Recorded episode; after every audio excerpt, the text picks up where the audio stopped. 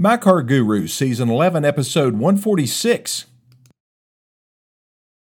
Hey, folks, this is Lennie Lawson, the Car Guru. Welcome to another edition of this show. I am a car dealer. I am in the car dealership as I speak. I'm in my office at Gateway Ford. I can see Gateway Nissan just across the way. And my grandchildren, well, a couple of them, are visiting right now so we could have a rude interruption here momentarily. The door is shut.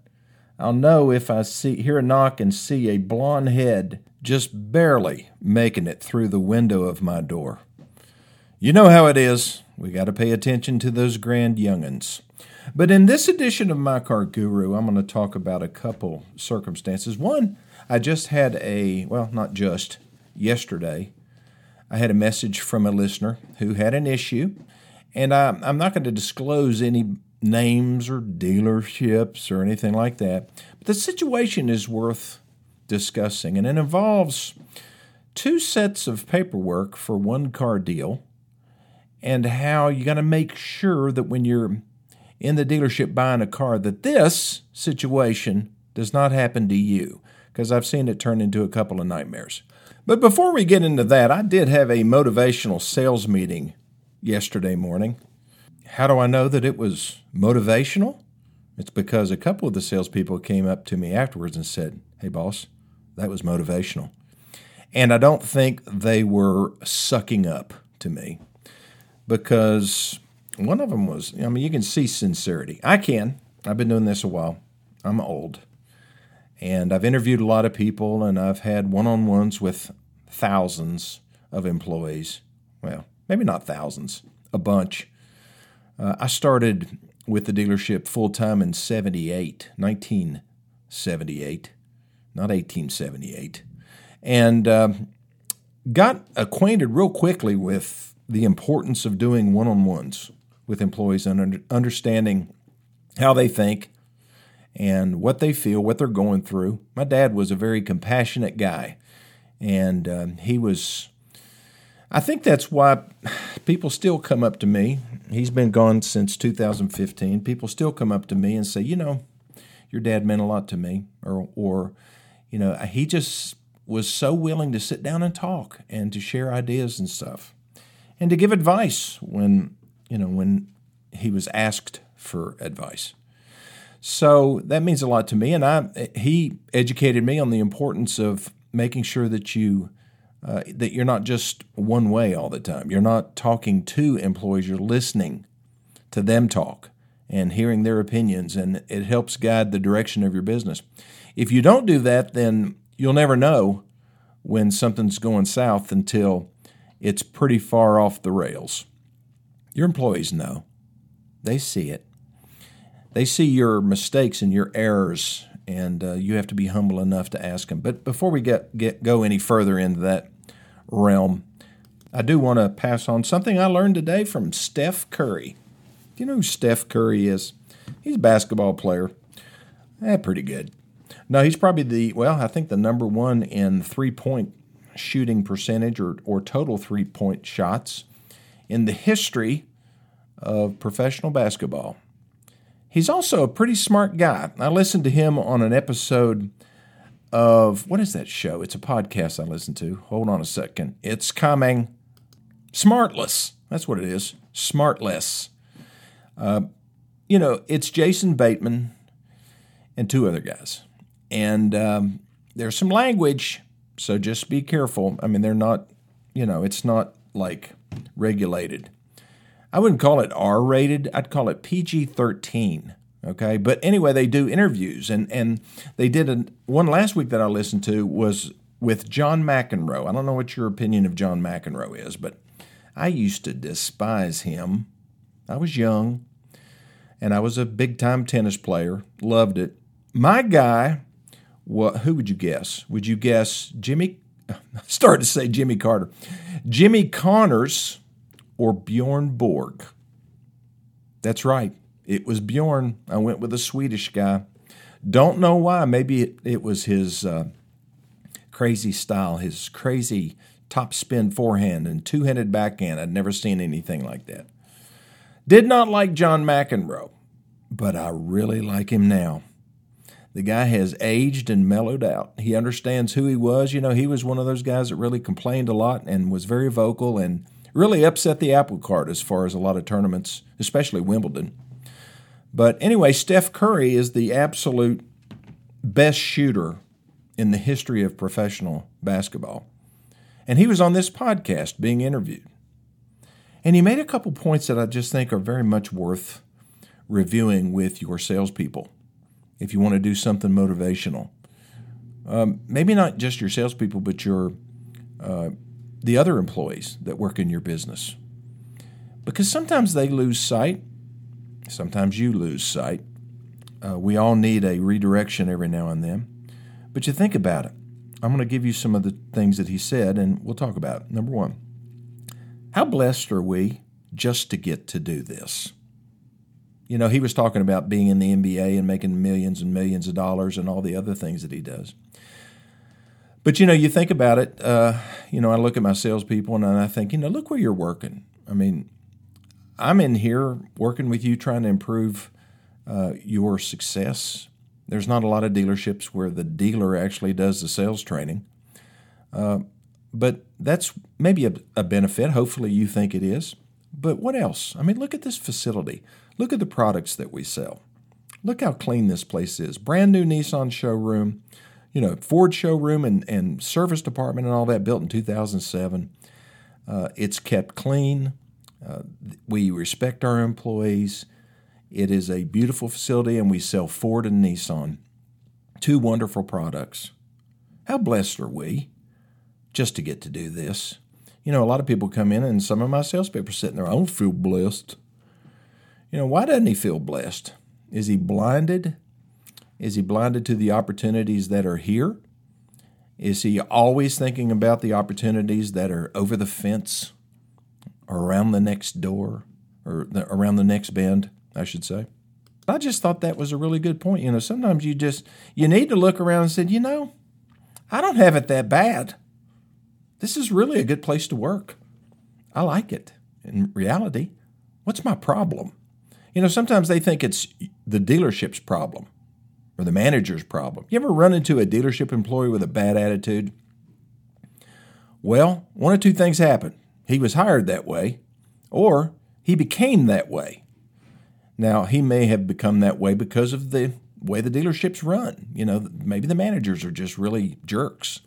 You know, maybe he's just uh, the dealership is doesn't hold people accountable for different things. There's all kinds of reasons people can lose faith in a business, or it could be because he's got a bad attitude and he's looking, you know, for some other opportunity and not willing to count his blessings where he is.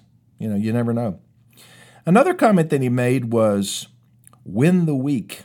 And what he meant by that is, you know, if you think about what your goal is or your goals are, to win, for example, the NBA championship, I mean, you don't go into every day and every week, oh, we got to win the NBA championship. No, you got to win the next game, right? And and what they look at as far as their team is concerned, so we want to win this week. We want to have a winning record this week because they play a whole lot of games in the NBA. And I think too many people look at their life or their career thinking, you know, I've got to sell, or I'm talking about salespeople now, I've got to sell 20 cars this month. Well, you know, if, if you're going to sell 20 cars this month, you better do the right things in the next hour, in, in the, you know, before lunch or today, so that if you don't sell a car today, you'll sell one tomorrow. You know, the easiest person to sell a car to, who would you think that is? Somebody you've never seen before or somebody you've already sold a car to once? That's right, it's the person you've already sold. Follow up with your sold customers. You know, if you've stayed in contact with them, then they know who you are. It's not like some strangers calling. And hopefully you did a good enough job, you know, to to basically earn another sale from them, right? Okay, I'm going to take my first break. I'll be back and finish up this uh, this dialogue here in just a minute. Okay, I am back. I didn't realize Steph Curry was so smart. I did watch a special on him. It was either on Netflix or Prime Video and uh, it was very impressive. You know, he was a really little guy when he was in the ninth grade, going in, getting ready to go in, or I guess that was high school. He was like five four, and weighed 140 pounds. And his dad was a, I think he was in the NBA for 16 years. I guess they look, looked at that little boy and said, you know, I don't know if he's ever going to turn out to be a basketball player. Boy, did he ever. You know, he was never recruited by the big colleges. He ended up going to a small college over in North Carolina called Davidson. And that's where his skills of shooting and ball handling became apparent. And a lot of people didn't think he would make it in the NBA. Why? Because he's too short and skinny. But, you know, he's got, uh, let's see, a three or four NBA championships. I think, th- no, four. And they'll probably win it again this year. Why? Because they're determined to. Okay, what else did he say? Oh, yeah. Confidence is built off of your preparation. Where does confidence come from? I talked about salespeople, my service advisors, my mechanics. You know what makes them confident is repeating successful behaviors. The people that were interviewing Steph said, uh, What is your focus? Like, people have a swing thought. You know, if you've played golf or you have played baseball or a lot of other sports, what is your thought process? What are you thinking when you step up the ball to take a swing at it on a golf course? You know, some people say, well, I've got to keep my arms straight, or I've got to keep my heels down, or I've got to make sure that I'm, you know, keep my eye on the ball, of course. That's, you hear that a lot. Well, what he said when he takes his shot, his focus is on being in balance. Then, he says, muscle memory takes over. So he has shot so many shots that it's not, he doesn't miss right or left. Never misses right or left. He always, if he misses, he's going to either be short or he's going to be long. The only time that he possibly could miss right or left is when he's not in balance, when he's not going up straight, if he's, you know, shooting at an angle, in other words. You know, that is just so true to our life and, and our work I mean, we have to be in balance. Think of all the things that have to be in balance for you in order for you to perform at your best. You know, he talked about his sleep and how he eats. One of the players on his team is Chris Paul. He says he's the he's a vegan. He said, I just it's fascinating to me to watch him eat. I said, you know, he said, how do you eat that way and have enough energy to play basketball? But somehow he does it. That he created balance in his diet to be able to do what he does and be able to survive the grueling schedule of an NBA basketball player. You know, I see a lot of employees that, that well, just like yesterday, I had two two salespeople that weren't at my fabulous sales meeting. They were late. They showed up about one was about 15 minutes late to work, and the other was about an hour. So I, I got with my nephew Max, who's my general sales manager, and I said, "What do we want to do about this? What what's going on?" You know, with their lives. And he told me some of the things, and so we sat down and had a good conversation with him, and we ha- we came to an understanding. We weren't yelling or screaming or anything like that. It's about understanding. It's about coaching. It's about giving them sound advice and making sure they understand what the expectations are. And now we're back in balance. We'll see, you know, how it works, but hopefully it will work. We want it to work. We want them to be successful. And success is taking care of customers and and you know doing the things that you need to do to be successful as a salesperson, just like Steph Curry does to be successful as an NBA player. Stay in balance. Don't miss right or left. Don't miss. Okay, the fourth thing that he talked about was just about the chemistry on the team. They were real curious about his chemistry with some of the other players, and they named some of the other players, and I'm familiar with all of them. And, you know, he just talked about the importance. How do you maintain that that uh, chemistry over 84 games or 85, however many games they play? It's somewhere in the 80s, mid 80s. That's a lot of games. You, I mean, you think about you know a high school basketball team. They might play 30 games in a season if they go all the way to the you know state tournament. Um, you know, you might have uh, you know, college football, I mean, that's 12, 13 games at the most. Imagine 85 games, playing three games a week, sometimes four games a week, to be able to maintain the chemistry that goes on on the floor. And you know, he talked about the importance of solving issues as they come up, solving problems, solving disagreements, you know, getting back on track. But the main thing he said is just focusing on winning every week and not winning the NBA championship. Because if you win every week, you will win the NBA championship as long as things go right. So, uh, what else? Oh, yeah, focus on the 95% of what you do that is great and don't let the 5% drag you down. I have seen 5% or 5 percenters uh, let their lives get destroyed over the smallest things and the smallest daily disciplines that you know should be commonplace in their lives and, and they're not. You know they don't do the things that they need to do to take care of themselves. Stephen covey talks about sharpening the saw.